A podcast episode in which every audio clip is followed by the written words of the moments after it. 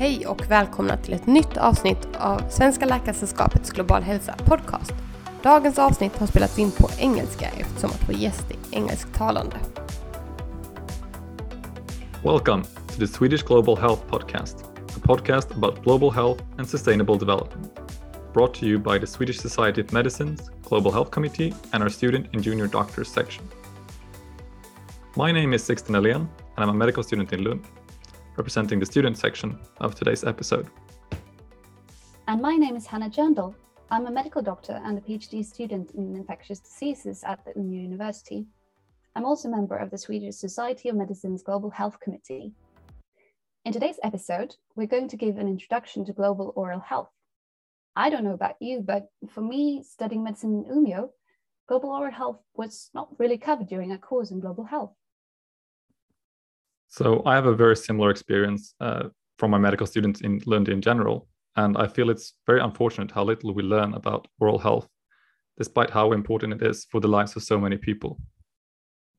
Therefore, we have invited an excellent guest to our podcast, Raman Preet, to tell us more about global oral health and why it matters. But first, we would like to give you all a short background to the topic. Oral diseases are largely preventable, yet they pose a major health burden for many countries. Dental caries, or tooth decay, is the most common health condition globally, and approximately half the world population are affected by oral diseases in some form.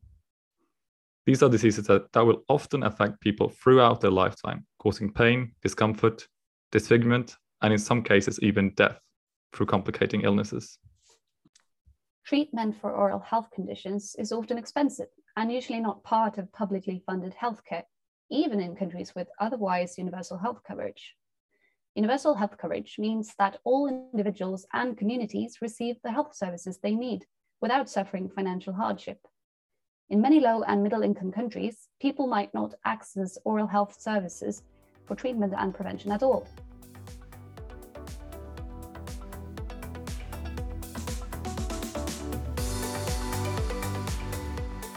Now, with that background, uh, we would like to introduce our excellent guest, Raman. Uh, welcome to the Swedish Global Health Podcast.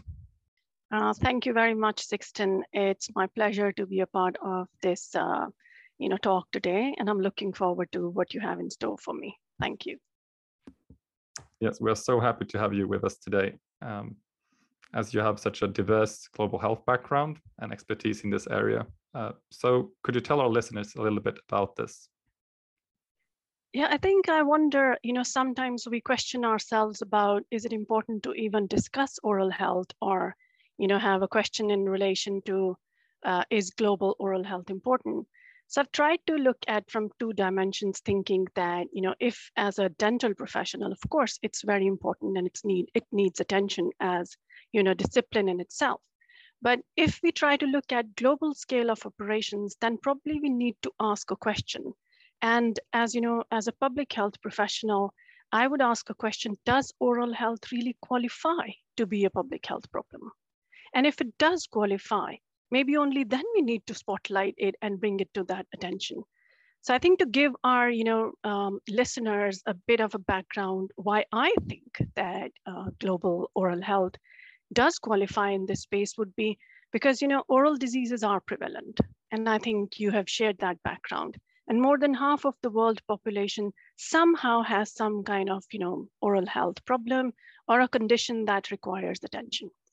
Secondly we are also aware that the impact on an individual of an oral disease is pretty different and varies depending upon like you know severe pain or you have a discomfort.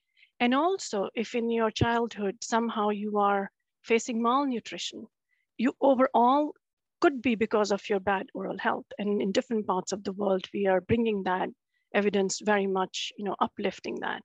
And overall, if you have a dental pain, I think think of yourself.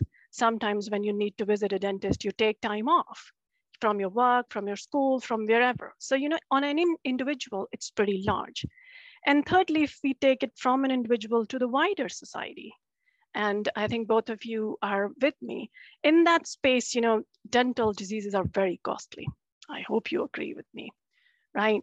And also in the resources for accessing dental care or actually having dental uh, care services around you could be a hindrance in itself. And finally, because we think as uh, in the dental professional space that the oral diseases and their common natural history is well known. We have enough evidence like how caries is created and what leads us there. It's well understood. And it's also well understood that it's preventable.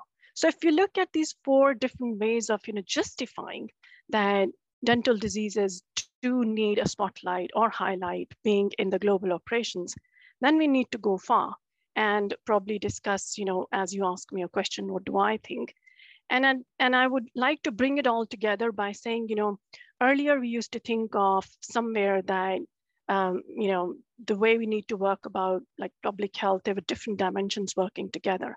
But with global oral health, which has got redefined, it's also said, you know, we are aiming for optimal oral health for people and be a part of the elimination of global health inequities. And in that, we're also thinking of how we can do it is through health promotion, disease prevention, and different appropriate oral care approaches.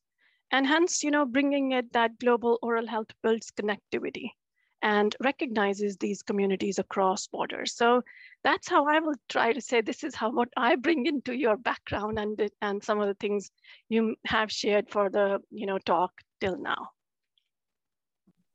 Thank you so much for for starting off with that broad answer, Raman, and, and really uh, putting a spotlight on all the different aspects of global oral health. We wanted to ask you why is it important to highlight, but I think you've answered that in a very well um, uh, structured way. Um, so we'll continue with the next question, which is um, globally, what would you say are the most urgent issues in oral health today? Are there any of these aspects that you've mentioned here that are more urgent than others? Mm, that's a very interesting question, Hannah, because I think like from how I understand and the way you've introduced me with my diverse background, I think the biggest step forward in this entire discussion is that is actually the recognition of global public health importance of the major oral diseases and in and also other conditions.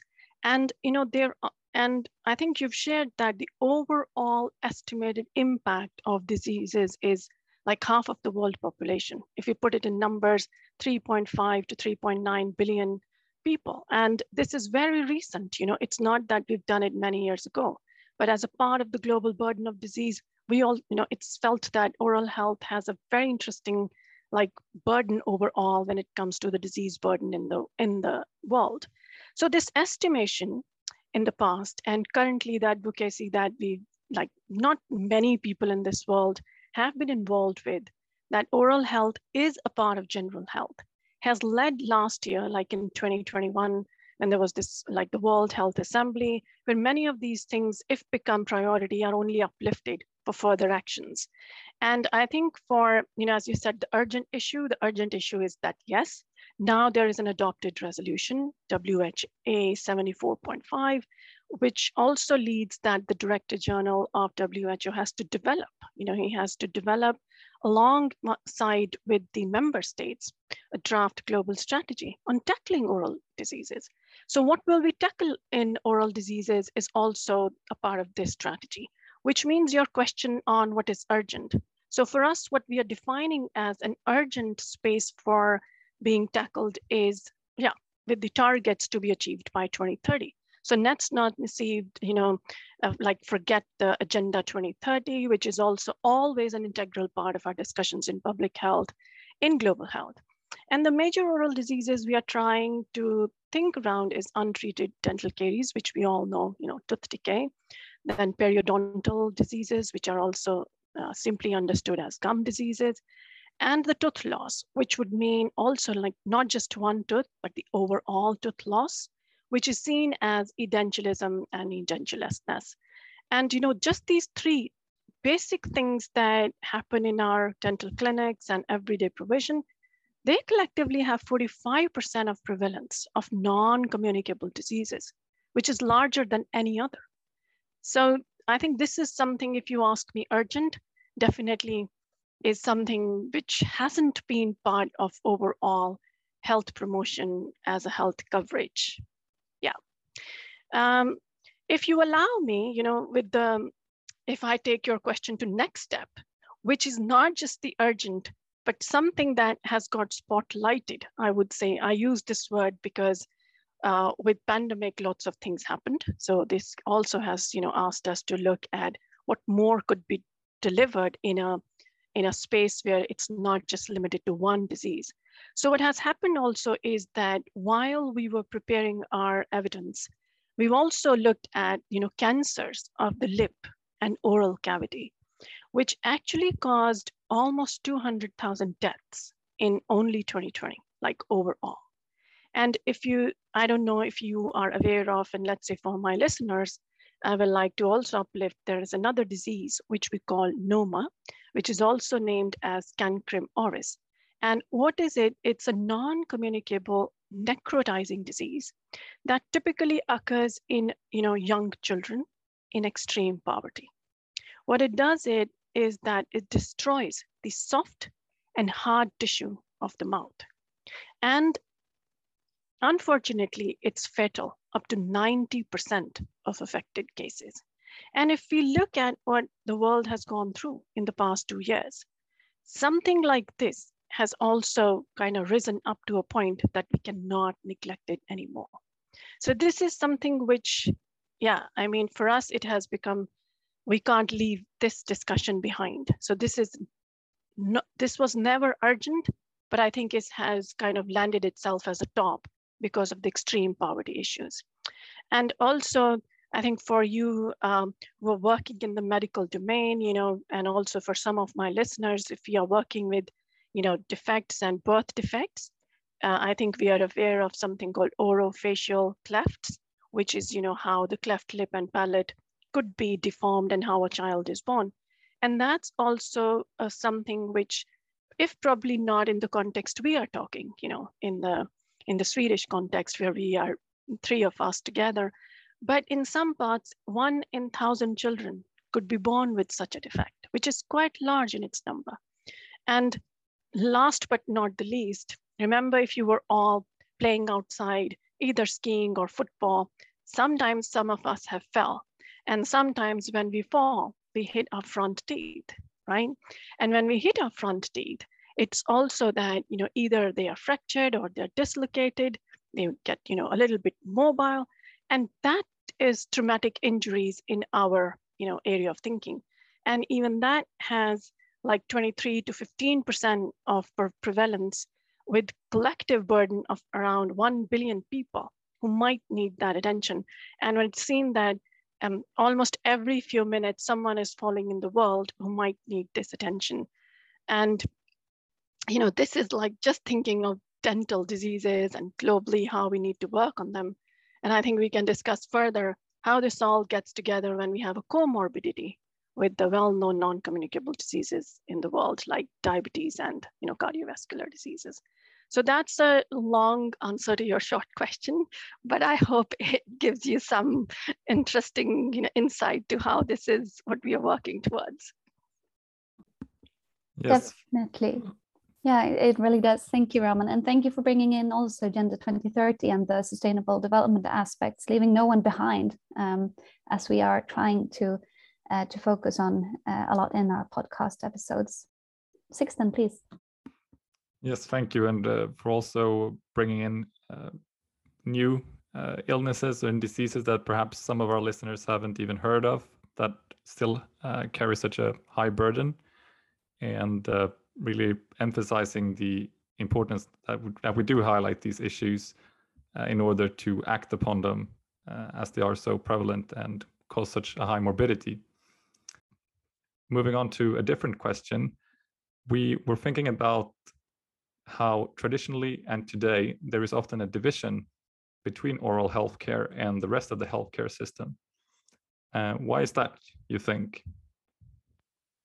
Yeah, that's my favorite question, if you guys ask me. Uh, reason being because actually there was no division. Like, and if I don't know if you know or not, but let's say for all of us, in much of Europe, this uh, area of work was called stomatology. or you know a dentist or at that time was stomatologist and in some parts there is still this word used and this could be a professional way of working and it was historically a specialty of medicine and however this modern dentist which we are all aware of you know it evolved, it evolved through a space like a separate pathway in educational environments uh, apart from medical school so when you take something out and say we want to work differently it actually blossomed to be a completely different uh, professional space, as you say, like oral healthcare. And unfortunately, in this separate pathways, uh, there has been minimal opportunity, you know, for each like to learn um, the curricular content of the other and a lack of integration of the oral cavity with the rest of the body. And then when it translates into practices that are separate and distinct territories for professional activities. So, you know, according to me, and as you ask, it's no wonder that when population health, you know, overall is considered, neither community begins its discussions with the other being equal partner. So yeah, in that there was no division, but we've created some kind of, you know, separate pathways to, to operate. I hope uh, it gives you some interesting answer to what I said. Yes, absolutely. I I don't think a lot of people are aware of that. And uh, speaking of this, uh, do you feel this division, this division that exists, is it important to collaborate across this if we are to advance global health in general? You know, to me, with my background, this is um, this is not important. I think this is integral.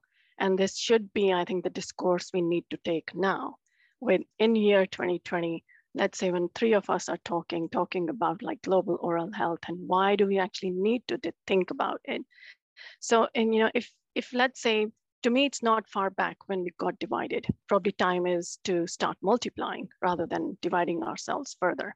And in that space, you know, in schools of public health, ministries of health, some of these encounters do happen where this integration is kind of discussed or probably is also occurring.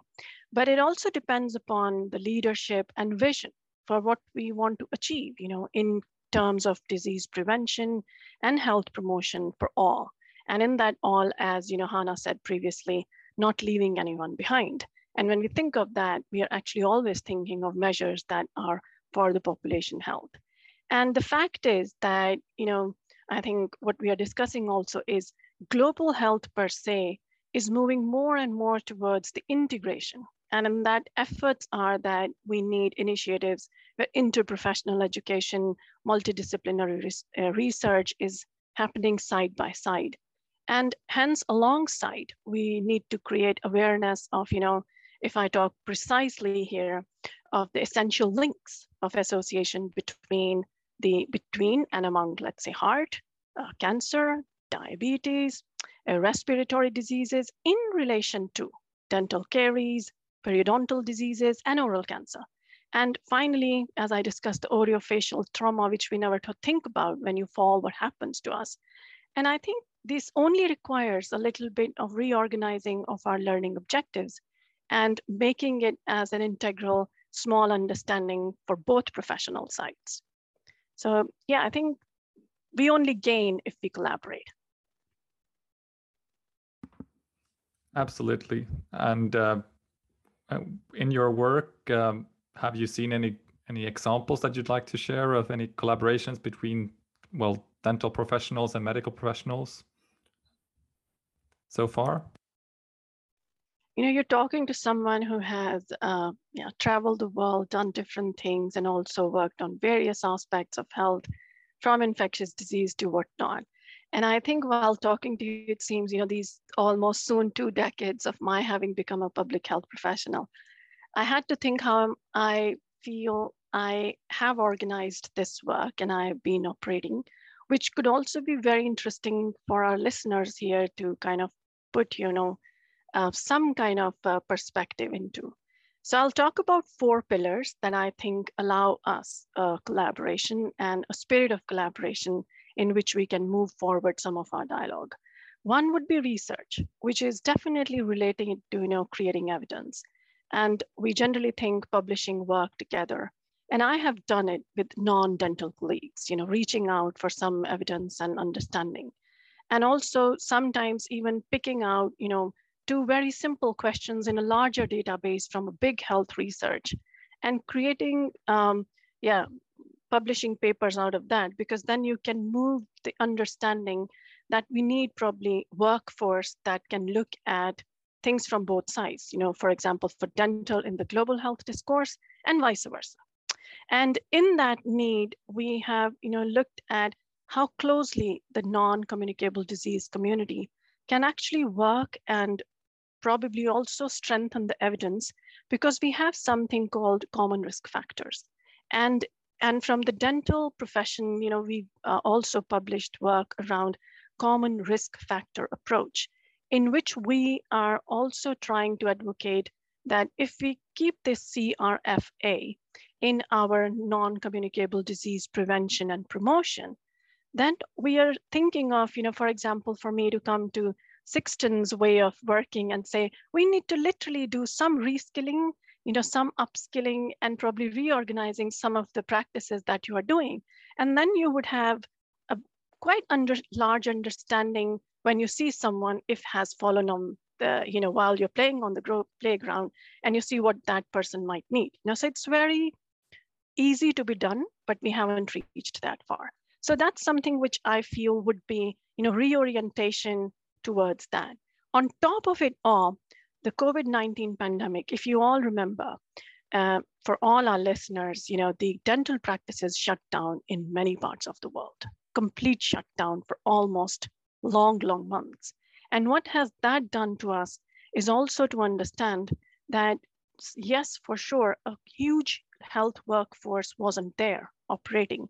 So how can that workforce contribute to health largely? But also how can we reorient some of the dental care that's more preventive and, you know, like overall gives less invasive approach, but people can, you know, look at it. So that's my one big pillar that I worked and I try to advocate. The second would be the training and capacity building. And in that, you know, for example, just doing a simple global oral health lecture to public health students, which come from very many different you know, disciplines.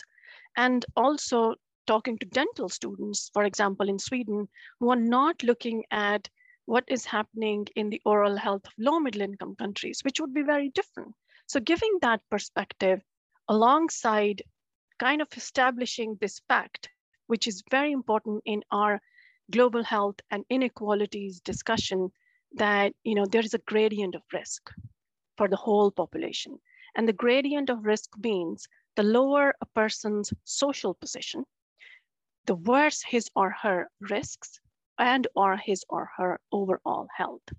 And this can be very easily established in oral health. So when you show certain you know, graphs and figures, it's very easy for probably all of you to relate to if I'll be showing, if you see the mouth of a person, you can actually tell you know, somehow the socioeconomic class. Reasons are also if you can access or how much are you aware of taking care of your hygiene. And, uh, you know, while I'm talking to both of you, I would also like to say it's not just low resource settings, but there is a very profound evidence that we have recently been able to uplift. It's that many children from low middle income countries and indigenous populations in high income countries show to have a lifetime history of dental pain. So it's not just, you know, it's happening somewhere else. It's happening, let's say, where we are, but it depends upon which community, which population we are talking about. So again, you know, if we share this with young professionals, we keep them informed, we make them aware, somehow this joint experiential training would take us far. And that would be my second, you know, training and capacity building. Third would be, you know, collaboration and networking. For example, um, myself, I'm a part of the Committee of Global Health of Swedish Society of Medicine. I try to be sometimes be a focus on oral health, and I'm glad I am also a discussant with you today on this very important topic. So all together, you know, as academicians, as practitioners, as members of health associations or alliances, becoming open for some of these discussions, I think we can take one step next together. And finally, dissemination. And for me, this means also, let's say our talk today, you know, we'll reach out to some of our listeners who may not have heard about this before, but also to those who are operating this in this field to hear another perspective.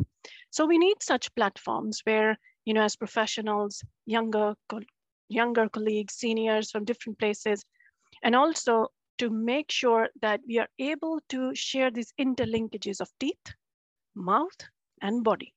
So teeth is one thing, mouth is another.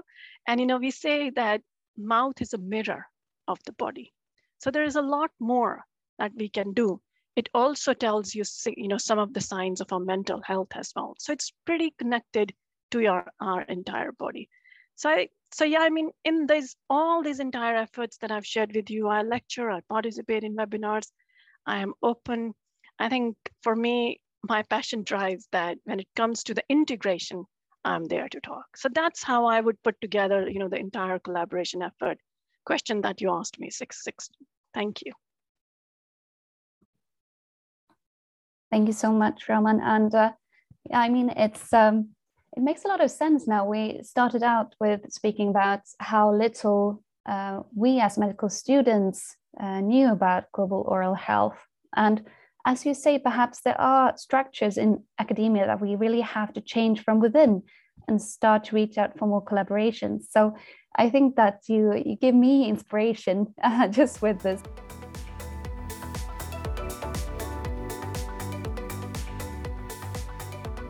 But we would also like to know how come you yourself ended up working in the field of global oral health. Could you please tell us a bit about that? Uh, so I think now I can vividly open up some of the things that I have not been um, trying to say so far since we've been talking. I arrived in Sweden more than 15 years ago. So I think this is somehow, you know, uh, an interesting uh, space that it changed for myself. So as an experienced dental clinician and a dental public health professional, there was no direct pathway to follow my own track that I was very comfortable and I enjoyed working with. So, and not because um, probably there weren't different ways to go ahead, but yeah, at that time we were not doing much on dental public health. So what could I do? I think I decided I'll follow public health track okay, because in then it still is health. So you can see that things that I've talked so far, they come from there. You know, you have some um, experiences, you have a, a, discipline that you relate to, you bring it to a larger good. So for me, public health is, you know, population health, and then oral health is one part.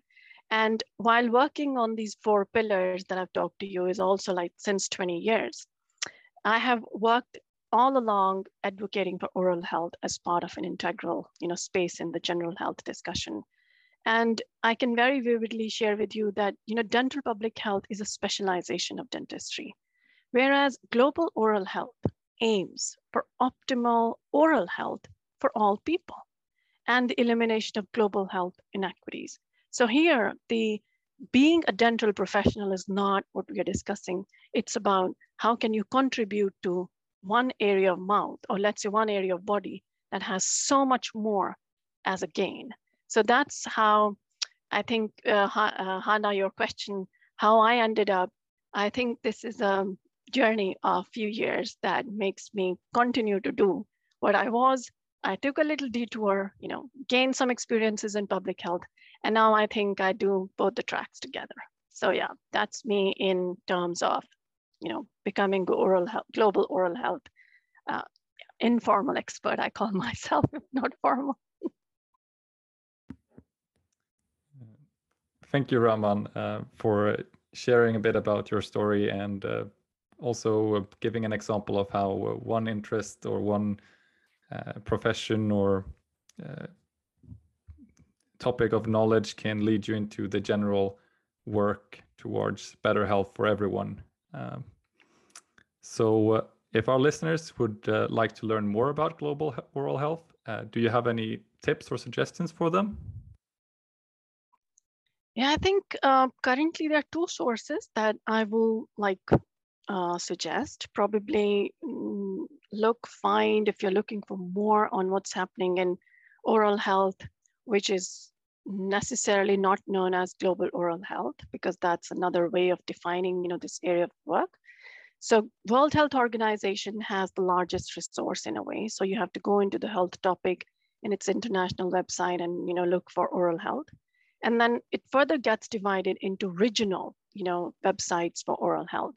Some of the regional websites are very rich, for example, European website, then you get to know a lot that's happening around, but not necessarily all the six regions of WHO. So that's one where you can see what the priorities would be for overall and how this will trickle down for national, you know, in, let's say countries as well. Whereas if you want, if you are interested as a listener in something more that dental practices are working towards, then we have, you know, FDI World, World Dental Federation, their website that has around 200 dental associations and comes from almost 140 countries around the globe. And that kind of, you know, is following the path that WHO would do, endorse, and also take all this discussion along so that goes into the national context and we can work on it. So for me, I think these are something I would say more or less that are resources that are well grounded and give you more global understanding on what's going on in oral health. Yeah. Well, it's been really interesting and inspiring to have this talk with you today, Raman. Uh, and thank you for all these advices uh, if our listeners are interested to learn more about global oral health. Uh, thank you all for listening to this episode. And thank you very much, Raman, for your participation here today.